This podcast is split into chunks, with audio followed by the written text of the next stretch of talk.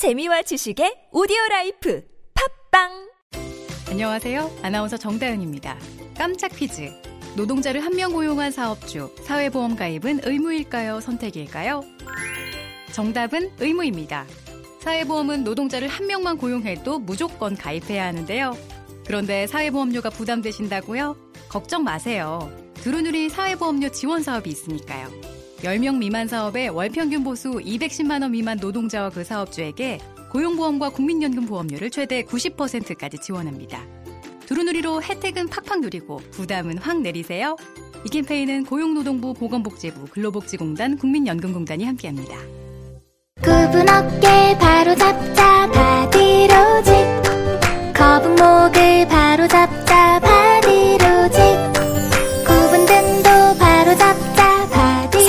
바로잡는 바디로직 탱크탑 뻐근한 거북목, 구부정한 어깨와 등을 바디로직 탱크탑으로 쭉쭉 펴주세요 이제 완벽하게 바로잡자. 골반, 허리, 거북목까지. 검색창에 몸매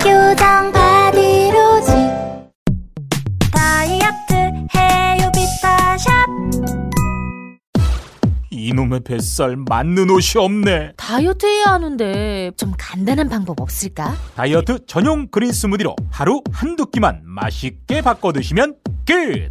1522-6648 또는 비타샵을 검색해 주세요. 다이어트 해요 비타샵 안녕하세요. 사과나무 인슈 대표 박재현입니다. 타인의 과도한 권유로 시작된 보험의 적폐, 중복가입, 그만둔 설계사, 계속 오르는 보험료. 이제는 내 스스로 청산할 때입니다. 정직한 사람들이 만드는 바른보험 사과나무 인슈는 검증된 통계를 바탕으로 한 알파고급 보장 분석을 통해 보험 불만 제로에 도전합니다. 내게 맞는 보험을 직접 리모델링 하세요. 1877-6604 바른보험 사과나무 인슈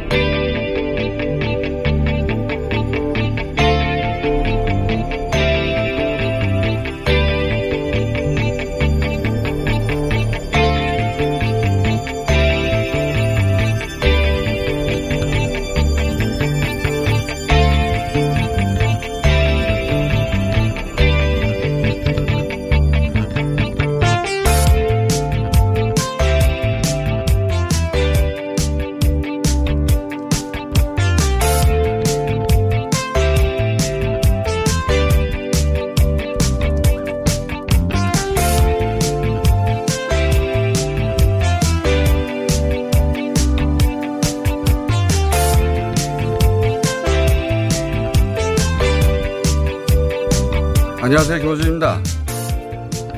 알릴레오에 출연 한 패널 발언에 성희롱 논란에 KBS 기자협회는 비판 성명을 냈고 유시민 이사장은 공식 사과문을 게재했습니다.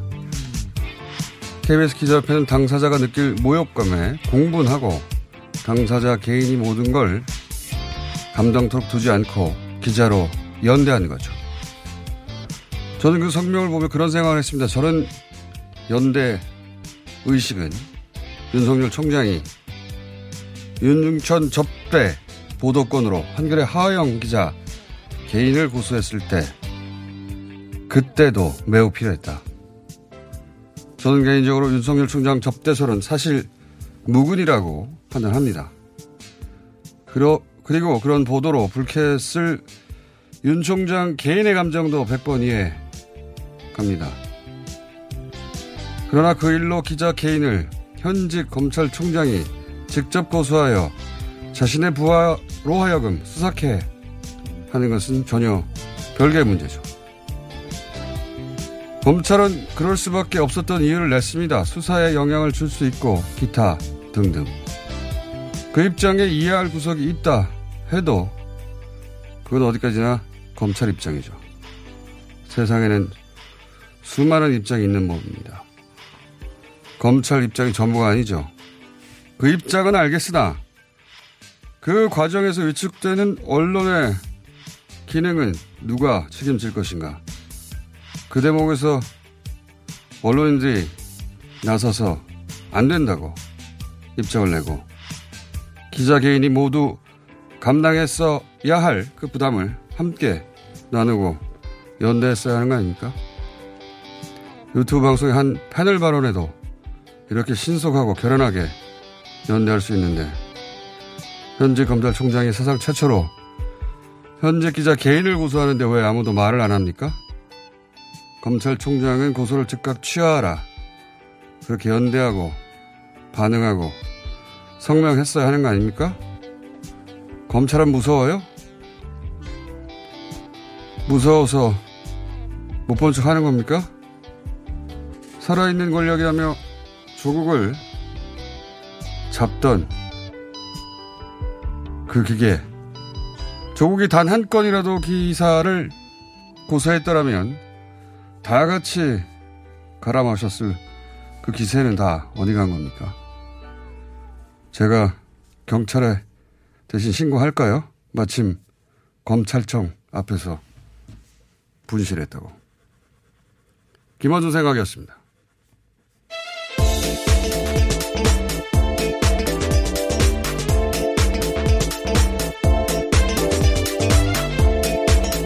TBS의 비밀입니다. 예. 어, 해당 기자가 모욕감을 느낄 수 있죠. 그거는 어, 가타부터 할 얘기가 전혀 아닌 것 같고 기, 기자협회가 해당 기자 개인에게 다 감당하라고 방치하지 않고 동료로 기자로 연대한 것이고 예. 어, 김경록 씨 보도의 문제점은 문제점이고 이건 이거고 어, 그건 그거고 이건 이거다. 그런데 제가 이제 그걸 보면서 이제 그런 생각을 한 거, 했어요. 야, 이렇게 단 한 사람의 인격권도 소중한 분들이 그 정도 연대의식이면 이 경우, 최소한 이 경우만큼, 어, 또는 긴급성으로 보자면 혹은, 어, 그 영향이 미치는 정도로 보자면 언론 환경 전체에 영향을 미칠 수 있으니까요. 어, 중요한, 중대한 사안인, 어, 그보다 더 중대한 사안이라고 할 수도 있는 윤석열 총장이 하영 기자 개인을 고소하는 건에 대해서 침묵하는 건 저는 말이 안 된다고 봅니다. 그건. 어, 그 접대권은 사실이 아니라고 제가 제일 먼저 여기서 말한 것 같은데, 그건 그거고, 어, 그게 사실이 아닌 것이 분명하고 윤 총장 개인에 대한 모욕이 됐을 건 분명한데 그게 사실이 아니라고 해서 검찰총장이 기자 개인을 고소하는 게 저절로 아무 문제 없어지는 건 아니에요. 그건 그거고 이건 이겁니다. 예. 어, 더구나 자신의 사건을 자신의 부하에게 수사케 하는 거 아닙니까? 뿐만 아니라 뭐 이런 일 자체도 단 한 번도 없었어요. 예. 뿐만 아니라 그러면 기자들이 무서워서 어떻게 취재해요? 대통령을 취재하고 뭐라고 했는데 대통령이 즉각 그 언론사도 아니고 기자 개인을 고소해버렸어요. 그리고 대통령은 그래도 수사권도 없잖아요. 여기는 수사하고 기소하고 다 할 수 있어요. 어. 검찰총장도 고위공직자라서 언론 감시 대상인데 이러면 뭐 무서워서 어떻게 합니까? 다른 검찰 사건들도 무서워서 어떻게 해요? 다른 사람들은 다들 이해해도 입장이 다른 거니까. 기자들은 그 고소를 비판해야 됩니다. 적어도. 예. 어, 자신들의 취재 보도를 제한할 수 있는 것이고, 예. 그런 얘기 왜 안 하냐? 어, 이해는 안 가요, 저는. 예. 어, 기사들도 보면 한 줄 정도 쓰고 말거나. 보통 네. 이 정도 되면 막 성명 내고 해야 되거든요. 예. 무서워서 그러나? 조국 수사하는 거 보니까 관련 뼈도 못 추릴 것 같아서 그냥 안 보이는 척 하는 건가? 왜들 이렇게 다들 조용하지? 그래서 그냥, 아, 요즘에 그렇게 연대에서 성명 내고 그런 거 안 하나 보다. 내가 말해야지, 그냥. 이러고 있는데, 여기 금방 나왔잖아요, 이런 성명. 그러니까 이것도 선택적으로 움직이는 거 아니냐 비판을 하는 겁니다. 예.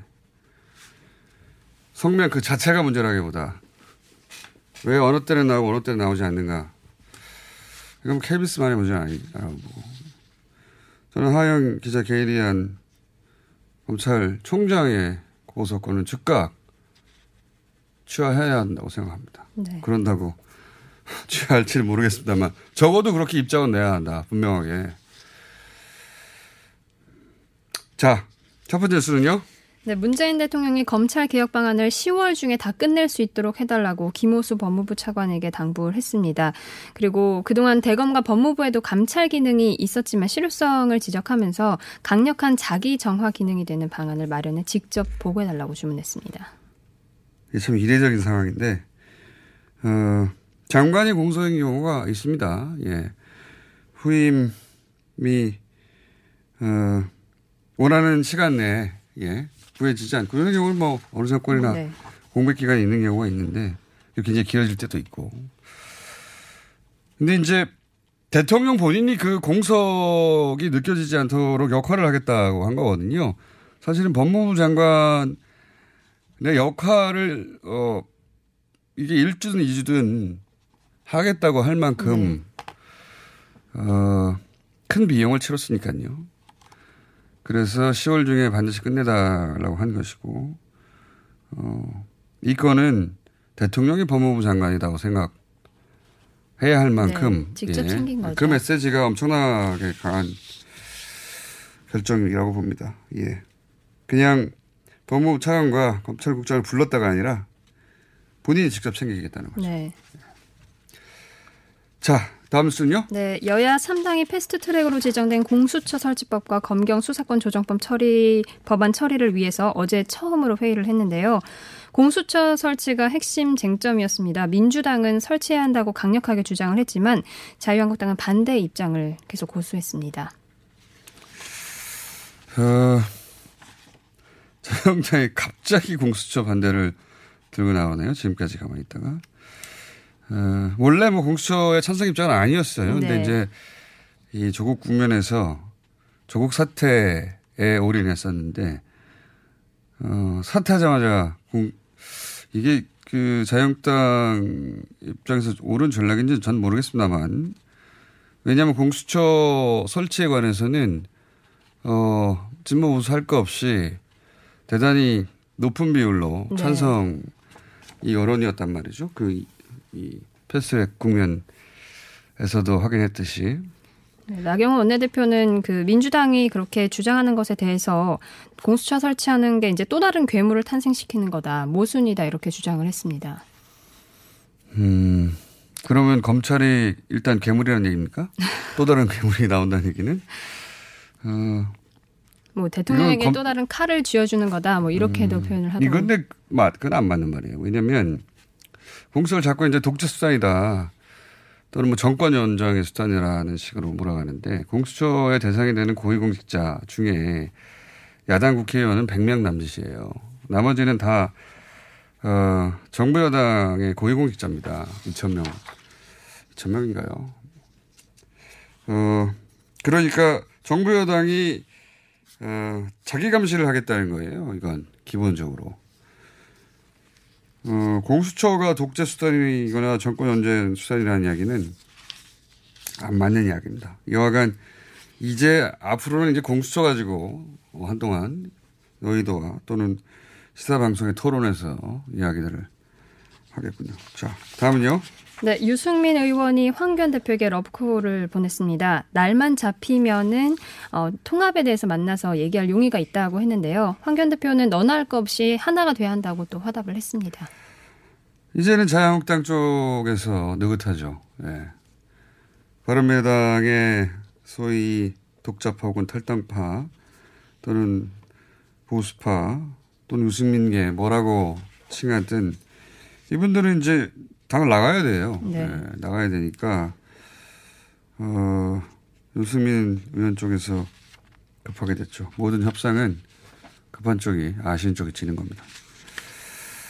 자, 그렇고요. 다음은요.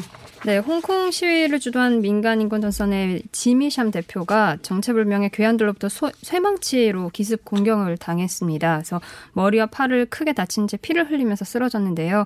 이제 인근 병원에서 지금 치료를 받고 있다고 홍콩 프리프레스가 보도했습니다. 이건 일부러 딱 타겟으로 해서 예, 그런 테러를 가했을 겁니다. 어, 이렇게 대표적인 상징적인 인물을 무너뜨리고 네. 예, 뭐 기본 전략 중에 하나예요. 기본적으로. 근데 홍콩이 어디로 갈지 모르겠어요. 모르겠는데 어, 왜냐면 지금 이런 종류의 백색 테러가 계속되고 있고 네. 어, 그리고 10대 그 청소년들을 향해서. 그러니까 이게 정교하다고 생각하는 것이, 어, 10대 청소년들이 다치는 건 부모들이 두고 볼 수가 없거든요. 나가지 못하게 하는 거거든요. 그리고 20대 어, 대표적으로 이 집회를 끌어가던 상징적 인물들이 이렇게 어, 크게 다치면 전체 대중의 길을 꺾습니다. 예. 이 백색 테러는 우연히 일어난 게 아니라고 보는데 그리고 중국이 홍콩의 완전한 독립을 예 두고 볼 리가 없죠. 네. 어디서 균형점이 잡아야 될지 모르겠으나 어, 우리가 직접 기회할 수는 없으니 현재 어떤 일이 벌어지는지 계속해서 알리는 것으로 어, 홍콩을 돕도록 하겠습니다. 홍콩 시민들을. 자, 그래서 이 집회가 일부 폭력적인 부분이 있다고 해서 그걸 빌미로 이 시민들이 거리로 나온 이유 전체를 폄하하거나 어, 그래서는 저는 안 된다고 봐요. 네. 우리 우리는 그런 거 겪었었거든요. 맞습니다. 예. 자, 다음은요. 네, 일본 정부가 지난달 일본을 찾은 한국인 숫자를 집계했는데요. 작년과 같은 기간에 비해서 58% 줄어든 것으로 나타났습니다. 어, 이 수치는 일본이 통계를 공개한 2003년 이후 세 번째로 큰 수치인데요. 동일본 대지진에 버금가는 수준입니다. 차이는 그때는 사고가 있어서 일시적인 거고요. 네. 예. 지금은 어, 의지를 가지고 하는 걸 언제 끝날지 모른다는 겁니다. 자, 다음 또 네, 있습니까? 그러면서 어, 이런 가운데 한국으로 불화수, 불화수소 수출을 하던 일본 업체들이 30분의 1 수준으로 수출액에 타결을 입어서 아예 한국으로 공장을 옮기는 방안을 검토하고 있다고 MBC가 보도했습니다. 뭐 그러세요. 예. 이 사실 업체가 잘못한 건 아니니까 네. 업체는 살려고 여러 가지 노력을 할 것이고 그걸 어떻게 막겠어요. 근데 에, 일본 정부를 탓하시고 왜 아베 정부가 이렇게 하면 한국이 타격을 입고 항복할 거라고 생각했는지 저는 지금도 이해가 안 가는데 예, 우리가 사주는 쪽인데 어, 자기들만의 가상현실 속에 있는 거죠. 네. 예. 근데 여전히 여전히 그런 것 같아요. 그래서 뉴스 공장에서 초기에 인터뷰했던 일본의 전문가가 어, 석고 대제 네, 해야 맞습니다. 한다. 그러지 그렇게 하더라도 돌아오지 않을 수 있다. 안 돌아올 것이다. 한국은 뭐 그렇게 전망했어요. 자기가 전문가니까 그리고 한국 일본의 반도체가 어떻게 몰락했는지 얘기하면서 이런 식으로 몰락했는데 어, 일본에서 반도체 산업 자체가 괴멸할 수도 있다. 몇 년 이내에. 저는 그분의 전망이 맞다고 봅니다. 네. 그 길은 우리가 일본을 밀어넣어서 그- 일본이 그 길로 가게 된 게 아니에요. 그래서 선택한 거지. 아베 정부를 탓하십시오. 자, 하나 더 하고 끝내겠습니다. 네. 어, 영국과 EU 협상단이 이제 17, 18일 브렉시트 합의안 승인을 위해서 이번 주 협상을 벌여왔는데요. BBC가 영국과 EU 협상탕의 회의 전날 합의가 없었다는 말을 전하면서 어, 또 이번 주내 합의 여부도 불확실하다라고 보도했습니다. 이건 저희가 따로 한번 짚어보겠습니다. 얼마 안 남았어요, 이제. 어, 정말, 어, 노딜 브렉시트가 네. 만약에 실현된다면, 어, 우리가 지금 알고 있는 영국은 사라질지도 모릅니다. 지금 알고 있는 영국은. 자, 여기까지 하겠습니다. TBS의 류밀이었습니다. 긁지 말고 뿌리세요 글루타셀 아직도 무작정 긁고 계신가요? 지금도 밤마다 긁어대는 아이 때문에 고민이신가요? 미친 듯이 가려울 때는 긁지 말고 글루타셀을 뿌려보세요. 약국이나 검색창에서 리얼한 후기를 확인해 보시고 많은 사용자들이 인정한 특허받은 글루타셀 스프레이로 긁지 않는 편안한 밤을 보내세요.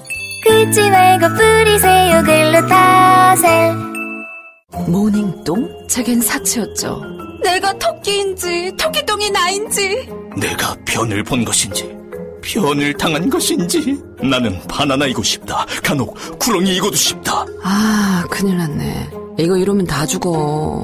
미궁 대장사랑! 이거 먹고 제가 한번 볼일 봐가지고 네. 바나나 나오는 바람에 원숭이들이 들고 그래가지고 어우 한 몇십 마리가 달라붙어가지고 아침마다 원숭이를 불러 모으는 미궁 대장사랑이었습니다. 서울에선 난방 부문이 미세먼지를 가장 많이 배출한다는 사실 알고 계신가요? 서울시에서는 가정용 일반 보일러를 친환경 콘덴싱 보일러로 교체 시 20만 원을 지원합니다. 미세먼지는 줄이고 에너지 효율은 높이고 연 13만 원의 난방비 절약까지 일석삼조. 가정용 일반 보일러를 친환경 콘덴싱 보일러로 교체하세요. 자세한 사항은 120 다산 콜센터로 문의하세요. 이 캠페인은 서울특별시와 함께합니다.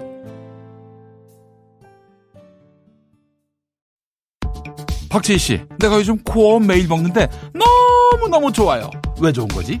아홉 가지 기능성 원료가 활력을 충전해주거든요. 또 매일 먹어야 하는 멀티비타민을 한 번에 섭취할 수 있는 종합 건강 기능 식품이에요. 마카도 들어가네. 네, 페루산 마카도 아주 풍부하게 들어가 있어요. 박지희 씨도 매일 먹어요? 물론이죠.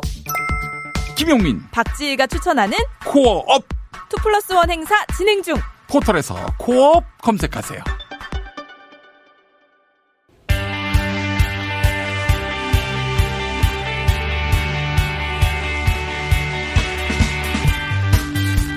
일본에 닥쳤던 네, 역대급 태풍 하기비스. 어, 일본에서 이 피해림은 일본의 어, 시민들에게 위로를 드리고요. 그런데 후쿠시마에 보관되어 있던 방사능 오염토 자료들이 하천으로 유실됐다. 그 뉴스 보셨을 텐데 전문가 모시고 이 내용 짚어보고 있습니다. 원자력 안전과 미래 이정윤 대표 나오셨습니다. 안녕하십니까? 안녕하세요. 네. 어, 진작에 모시려고 했는데, 예. 조국 대전이 워낙 길고 커서. 근데 이건 짚어봐야 되겠습니다. 지금, 어, 후쿠시마 이 방사성 폐기물들, 그 오염토, 예, 그 자루가 2천여 개가 태풍이 와서 사라져 버렸다. 못 찾고 있다. 찾은 게 뭐 10개 정도 된다. 뭐 이런 얘기 하고 있지 않습니까? 두 가지가 우선 궁금합니다. 하나, 어, 그게 왜 하천 옆에 있었던 거죠? 이게 사실 하천 옆에 어쩔 수 없이 임시보관소가 있었다 하더라도 어마어마한 태풍이 온다는 게 미리 알려져 있었는데 옮겼어야 하는 거 아닙니까? 예, 당연히 옮겼어야 되는 거고. 근데 하천 옆에 있는 거는 이제 혹시 침수되거나 범람이 일어나면 그것이 자연적으로 쓸려나게 되니까 어떻게 보면 좀, 음, 그런 측면을 좀 유도하지 않았나 이런 생각이 듭니다. 아, 그런 의심을 하시는 거군요. 예. 아, 어, 너무 자연재해로 인해 어쩔 수 없이 유실된 것을 어떻게 하란 말이냐. 예. 그런 의심이 들 정도입니까? 전문가로서 볼 때? 그거는 뭐 충분히 의심이 가는 정황입니다. 참.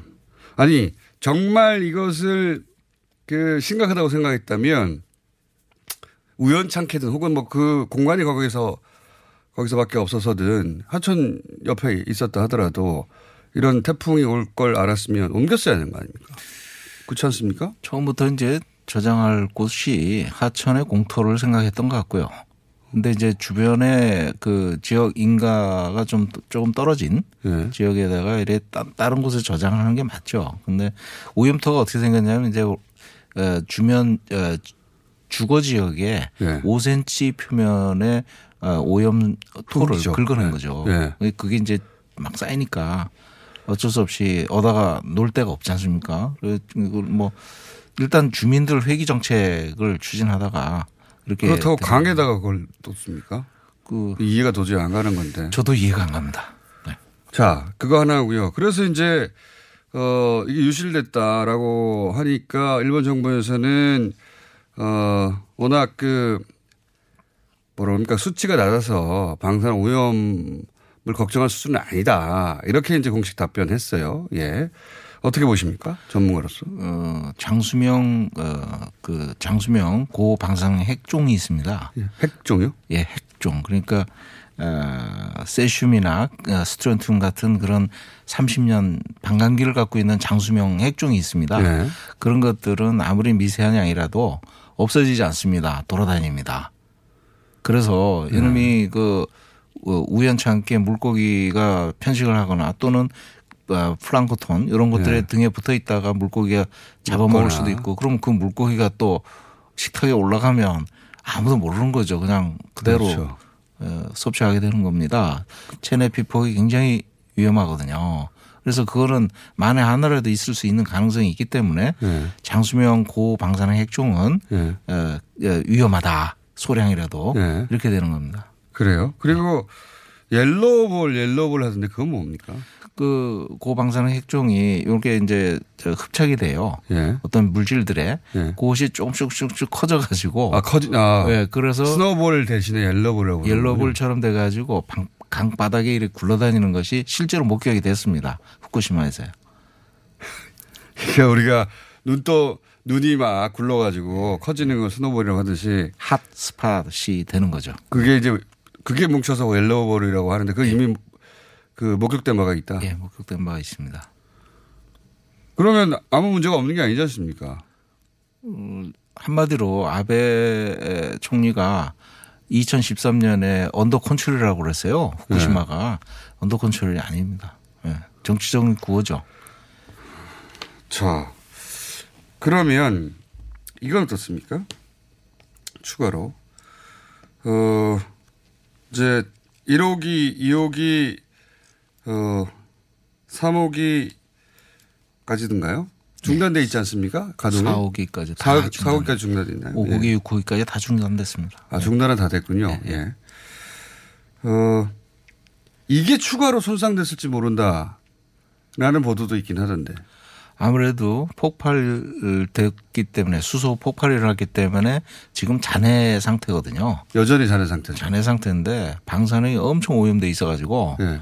어 1년에 우리가 받을 수 있는 어, 평균 피폭량이 1, 1mS로 제한하고 있거든요. 1년 동안. 1년 동안. 1년 동안 1mS로 제한하고 있는데 그 원자로 안쪽도 아니고 예. 그 위에 이제 콘크리트 방벽이 있는데 그게 3층, 3층이 있어요. 3층이. 그게 무너져 내렸습니다. 예. 1호기 같은 경우. 그거를 제거하려고 접근을 했더니 시간당 2000mS가 나와요. 1년에 1만 허용되는데 예. 1년에 다 합쳐서 1인데 시간당 2천이요. 예, 그러면 거기에다가 곱하기 24시간 곱하기 365일 하면 어느 정도 수준이라는 걸 알 수가 있는 거죠. 2천을 저희가 한 시간에 맞으면 어떻게 됩니까? 뭐 그냥 그냥 가는 거죠. 예. 끝납니다 그냥. 5분만 있어도 사람 죽습니다. 5분만에 예. 있어도요. 근데 지금 8년이 지났는데 그 상태라는 거죠. 예. 그러면 지금 어 1호기하고 그 문제가 된 3호기입니까? 예. 예. 그거는 복구가 전혀 안된 거죠. 그 방, 어, 해결류가 녹아가지고 예. 바닥에 떨어져 있는 그 막 융합체 예. 이것이 코륨이라고 합니다. 예. 그것이 지금도 반응을 하고 열을 계속 뿜고 있어 가지고 오염수는 앞으로도 계속 생산이 됩니다. 그게 원천이거든요, 지금. 아, 예. 빨리 그걸 제거를 해야 되는데 코륨에 대한 연구도 안 돼 있고 거기에 접근도 안 되지 않습니까? 아직도 아무도 접근해 못한 거죠. 예, 그 원자로 밑 로봇 같은 걸 보내서도 안 됩니까? 예, 가면 그냥 바로 사- 어, 작동이 정지가 될 정도로 고 방사능 지역이기 때문에 아, 로봇 회로가 타버려요? 예, 그래서 어떻게 뭐 다른 아주 이상한 방식으로 어떻게 한다 그러는데 어, 그 첨단 방식을 동원해도 잠깐 측정하고 이제 나오고 위치 전체 뭐 어디가 어떻게 됐고 전혀 아직도 파악을 못 하고 있습니다. 아, 그 안에 어떻게 됐는지 아직도 아무도 몰라요? 예, 어. 그러면 여기 사람 돌아가면 안 되는 거 아닙니까? 들어갈 수도 없고요. 아니, 제 말은 후쿠시마 주민들을 지금 계속 돌려보내고 있잖아요. 그 아베 아베가 이제 그 아베 총리가 어 간나오토 총리를 비판하면서 네. 후쿠시마 정책을 잘못했다. 민주당에. 그래서 예. 당선이 되면서 자기는 어, 잘 하고 있다는 걸 억지로 보여주고 있는 거예요. 방사능 음. 문제 때문에 이것이 회복이 안 되는데 그래서 피폭도 피폭량도 20배 이상으로 올려가지고 20배로 그렇죠. 올려가지고 어, 무리하게 회기를 시키면서 이분들이 또 어, 생업을 하면서 농수산물을 생산하지 않습니까? 네. 그것이 전국으로 또 유통이 되는 거예요. 오염된 그렇죠. 방사능이 물론 제한한다 하지만 그 중에 또 어떤 놈이 섞여 있을지 모르는 겁니다. 아니 그 사고가 난 현장을 아직도 단 한 사람도 들어가서 본 적도 없고 어떻게 되는지도 모르고 그 오염원은 여전히 똑같이 있으면 그 동네로 가면 안 되잖아요. 사람이 돌아가면. 그 주변에 일정 거리에는 일단 그 뭐 1.5km 정도, 3km 정도 요 정도는 이제 제한을 하는데 그 30km까지는 아직 제한을 안 하고 있거든요. 체르노빌과 비교하면 거기는 아직도 몇십 킬로를 사람이 못 살게 하고 않습니까? 30km 이내는 사람 못 살게 하고 있습니다. 이거 여기도 그래야 되는 거 아니에요? 그래야 됩니다. 그게 가장 보편적이고 어, 어, 타당한 방법이지만 그 자체도 우리가 수능을 하는 거죠. 자연 힘에 결국은 우리가 어떻게 할 방법이 없다는 거죠. 방사능에 대해서는. 아니 근데 그렇다 하더라도 일본 후쿠시마 인근 30km를 최소한 뭐 50년이든 100년이든 혹은 몇십 년 폐쇄하고 주민의 안전을 먼저 생각해야 되는데 어 정권의 연속성을 먼저 생각하는 것 같아요. 예, 그래서 돌아가라고 하고 있는 거 아닙니까? 괜찮다면서 계속. 네, 정치적인 차원에서 너무 무리하게 추진하다가 오염이 오히려 확산되는 결과가 되는 거죠. 자, 여기까지 하고요. 예. 대표님 자주 나오실 것 같습니다. 이 문제가 월드컵, 월드컵이 아니죠. 올림픽이 다가오면서 더 심각한 문제로 부각될 것 같고요. 이 분야의 전문가 로 폭넓게 원전과 함께 이야기하실 분들이 그렇게 많지 않기 때문에, 예. 이정윤 대표님 자주 뵐 것 같습니다. 원, 원자력 안전과 미래 이정윤 대표였습니다. 감사합니다. 네, 감사합니다.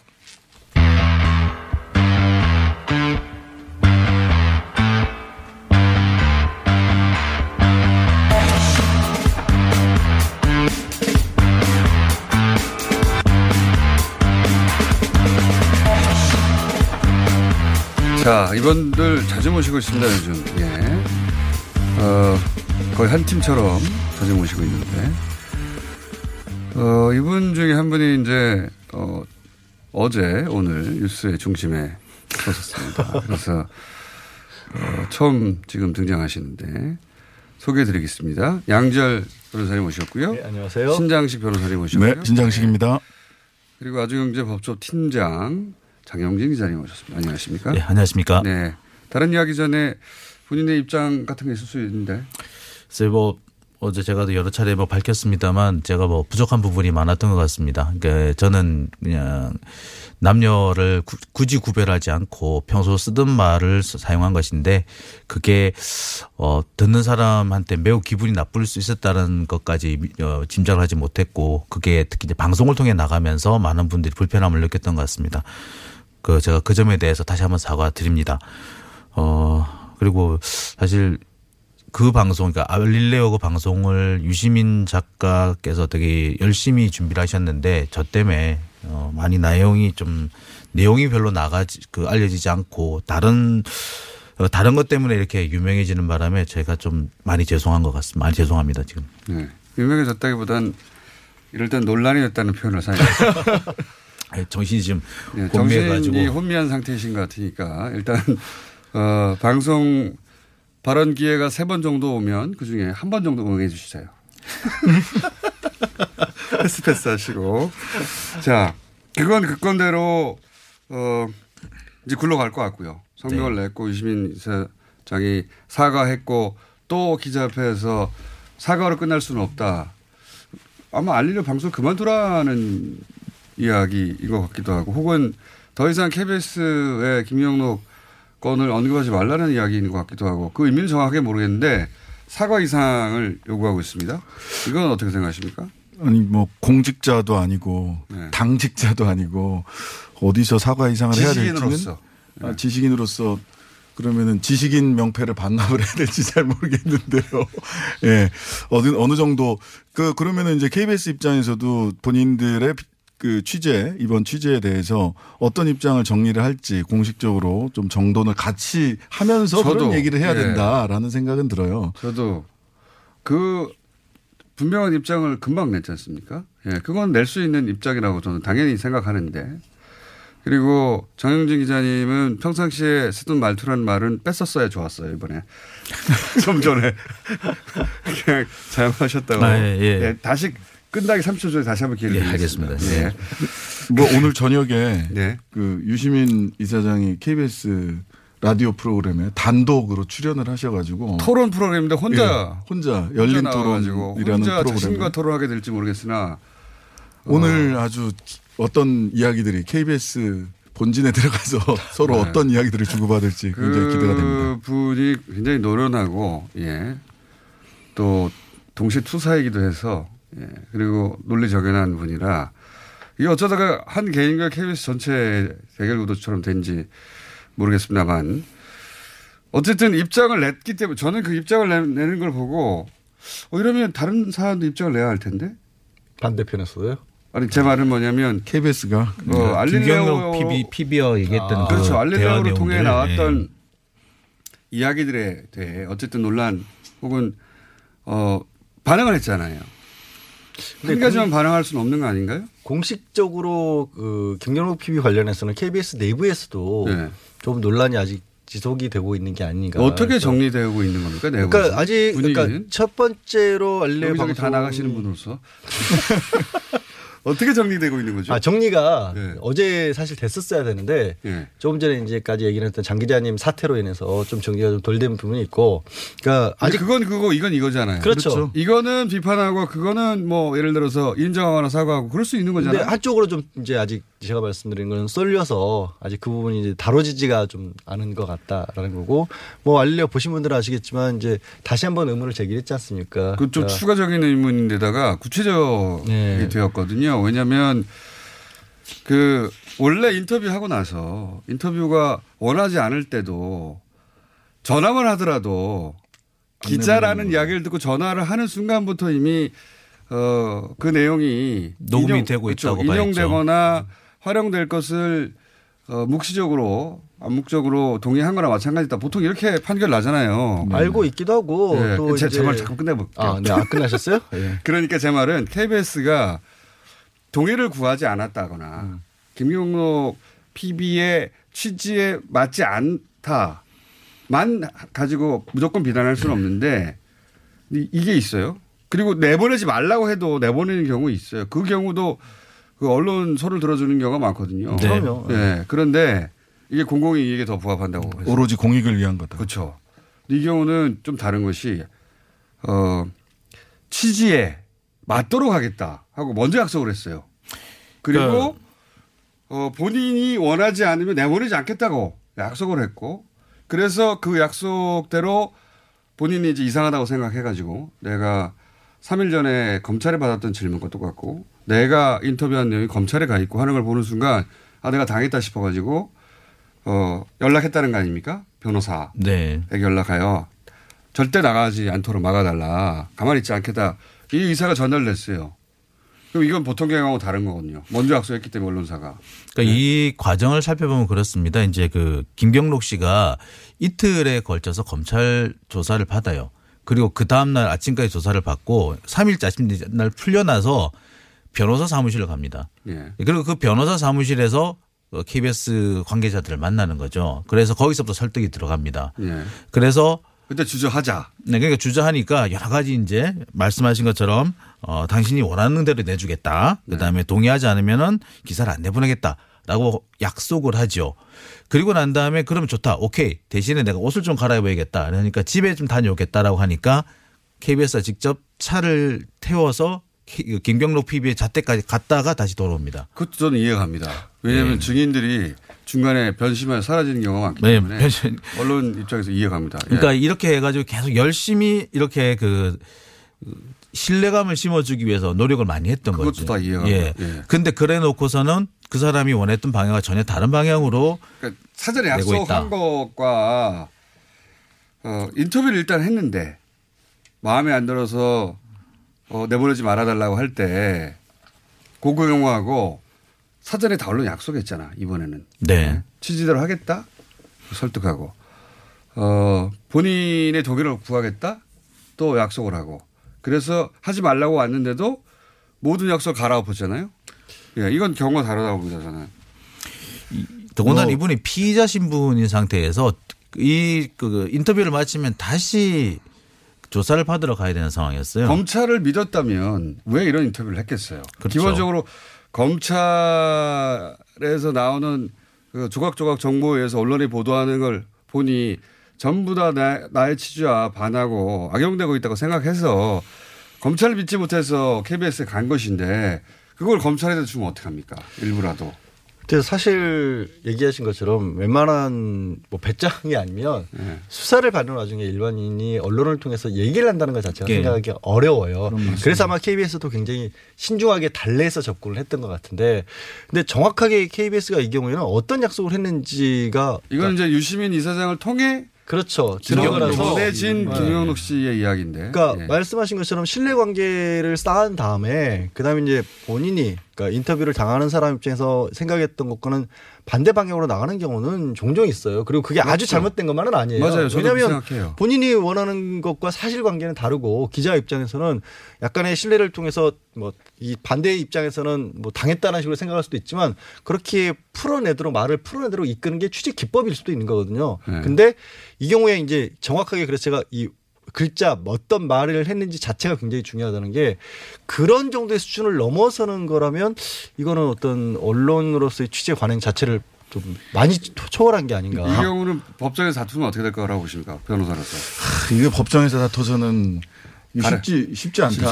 법- 사안은 다만- 법률적으로 다툴 사안은 아닌 것 같긴 해요. 다만 강호회도가 땅에 떨어졌다. 강호회도가 땅에 떨어졌다. 피해자를 피의자로 만든 거고 예. 그다음에 의리를 지키려고 했던 거잖아요. 예. 적어도 김경록 PB는 정경심 그렇죠. 자기 자기가 알고 있는 주식 한도내에서. 예. 근데 최- 배신자로 만들고. 근데 배신자 이걸 떠나서요. 그러니까 저는 그렇게 생각해요. 그 김경록 PB가 얘기했던 것과 정반대 방향. 그러니까 정 교수가 당시에 투자할 때 잘 몰랐다는 게 아니라 잘 알고 있었다는 쪽으로 언론 보도가 나가더라도 그러면 최소한 거기에 반발은 아니더라도 10%라도 원래 이제 김경록 예, 얘기고. 이건 예. 얘기를 좀 했었어야 되는 게 저는 아니라 이제 이 생각이 들었어요. 이제 저도 이런 갈등의 부딪체가 있거든요. 뭔가 어, 떤 제보자나 음, 음. 증인으로부터 얘기를 들었어요. 근데 그 이야기를 내보낼 때 이 사람에게 불이익을 줄 수 있어요. 그리고 내가 불이익을 주는 경우라고 하지 않겠다고 약속도 하는 경우도 있어요. 뭐 갈등하게 돼요. 그 예를 이 KBS도 시청자와 한큰 약속이 있지 않습니까? 진실을 보도하겠다. 그리고 한 개인과 약속한 거 이- 음. 있잖아요. 약속을 굳게 했는데 그 두 개가 부딪히는데 내가 진실에게 더 가까워. 그래서 보도할 수밖에. 그게 그럴 경우가 있을 수 있어요. 공익이라고 생각하는 거죠. 그래서 저는 뭐가 중요하다고 생각하냐면 김경록 씨의 주장이 어, 사실이 아닌 부분이 있다고 생각한 거거든요. 그렇죠. KBS는 예. 그 참고로 방금 신장식 변호사님의 핸드폰이었습니다. 크게 방해가 되네요. 어, 근데 이게 잠깐만요. 인터넷 전화는 이게 안 막혔네요. 잠깐만요. 예. 죄송합니다. 어, 그 말씀도 방해가 되고 있어요. 자, 제 요지는 이겁니다. 그런 갈등이 있을 수 있는데 모든 언론이 그렇게 부딪히게 하는데 그러면 김영욱 씨의 주장이 사실이 아니다 이것은 라고 확신이 들어야 되지 않습니까? 그러니까 김영욱 씨 주장이 있어요. 그럼 아 이게 사실이 아닐 수도 있지 않느냐. 검찰 이외에 김영호 씨의 주장이 사실이 아니라고 믿을 제3의 제4의 소스가 있었다. 그럼 저는 맞습니다. KBS가 그렇게 보도할 수 있다고 생각해요. 근데 오로지 검찰만 물어봤다. 그렇게 체크한 것이 이거는 저는 말이 안 된다고 봅니다. 사실 이런 내용에 있어서는 그 김경록 PB가 사실이냐 아니냐라는 말을 그 판별하는 데는 검찰보다도 그, 업, 그 해당 업계 사람들이 더. 잘 알죠. 예. 검찰도 사실은 잘 모르는 부분이거든요. 그러니까 네. 뭐 우리가 뭐 금조 수사니 뭐 특수부 수사를 한다고 하지만 그 특수부 수사관들이 이렇게 이쪽 분야에 대해 잘 알지는 못해요. 그렇기 때문에 오히려 그 해당 업계 사람들한테 듣는 것이 더 정확하거든요. PB나 M&A 시장이나 이런 전문가들 얼마나 많이 있습니까? 그러니까 그 cross check를 한다면 거기서 하는 것이 맞았습니다. 그래서 김용욱 씨가 이렇게 주장하는데 당신이 제3자로 보기에 검찰에 나오, 검찰에서 나온 정보는 이런 게 있고 김용욱 주장이 이런 게 있다. 우리 확보한 자료들은 이런 게 있다. 근데 검찰이 이렇게 얘기하고 김용욱 씨는 정반대로 얘기한다. 어떻게 생각하냐? 그럼 쭉 자료를 보고 전문가 코멘트가 있을 거 아닙니까? 그렇죠. 근데 세 번째도 네 번째도 다 이건 검찰 주장이 맞다고 한다면서 이해 간다고요. 근데 그 입장문을 보면 김용욱 씨 말은 철저하게 거짓말이라고 첫 전제를 깔고 전제를. 깔고 이 보도를 한 거거든요. 근데 그 유일한 cross check가 검찰이라고 하면 저는 이거는 마- 말이 안 된다고 근데 그게 사실상 그러면 검찰의 시각에 의해서 그 같이 움직였다라고밖에 볼 수 없는 거죠. 어떻게 어떻게 보면은 자연스럽게 검찰의 시각에 순화돼 있다, 녹아 들어가 있다 이렇게 볼 수도 있을 것 같아요. 너무 그래왔다. 이게 드러난 게 아닌가. 확실히 내면화돼 있었던 거죠. 뭐 서로 주고받는 정보를 주고받아 가면서 결과적으로는 서로 이그 자신의 확진 편향을 서로 정보를 주고가면서 점점 더 강화시켜가는 과정이었던 게 아닌가. 저는 처음에 이런 생각도 했어요. 그 김경록 씨를 인터뷰한 것이 어 이제 김경록 씨가 검찰 수사를 받고 바로 나왔잖아요. 네. 그리고 변호사 사무실로 갔는데 네. 거기로 바로 달려간 거 아닙니까? 그렇죠. 최초에 누구의 의도일까 이게 인터뷰를 한다는 게 김경록 씨가 KBS를 부른 게 아니란 말이죠. 그 제가 듣기로는 변호사 사무실 측에서 주선을 한 걸로 이렇게 돼 있어요. 그러면서 몇 가지 이제 근거로 나오는 것들이 김경록 씨도 그렇게 의심을 하고 있는 걸로 알고 있고요. 그 다음에 그 KBS 법조팀장하고 또 해당 변호사 그 다음에 담당 주임 검사 등등이 그 동문이다 이런 얘기도 있어요.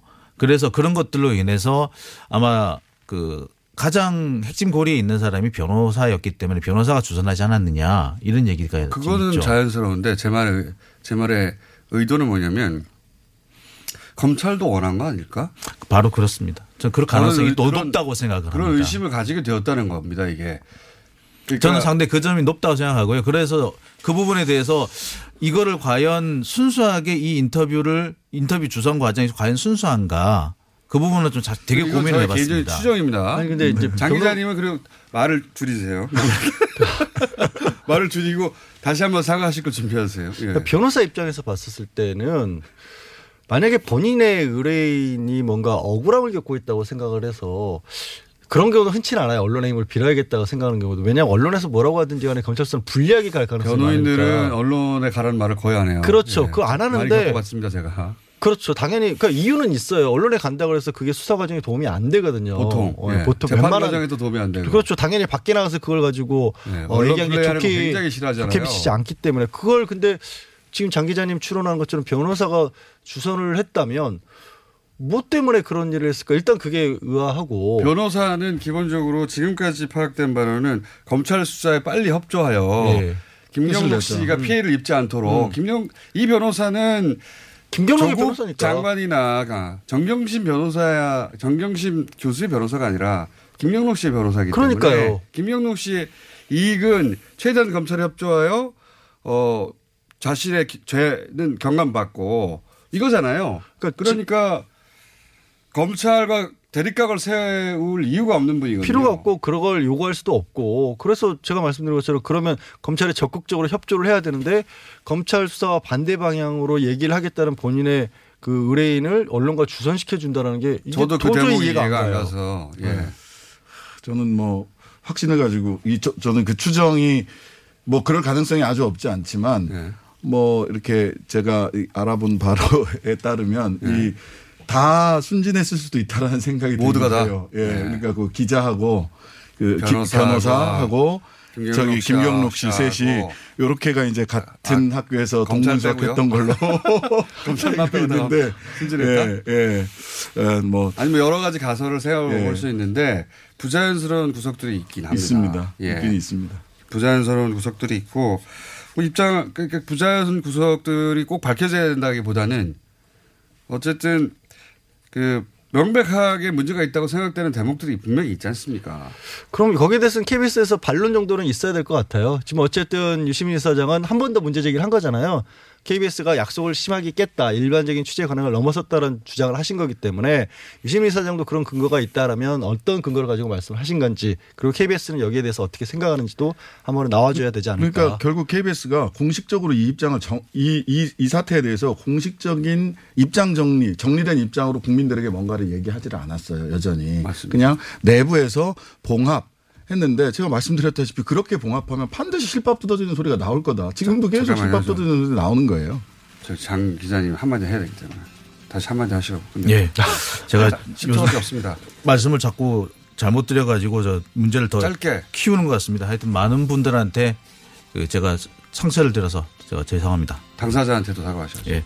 그리고 당사자인 뭐 어, 제가 설명 뭐- 말씀 못 드렸습니다만 그 당사자 기자들한테도 제가 여러 가지로 충격을 주고 분노감을 일으킨 점.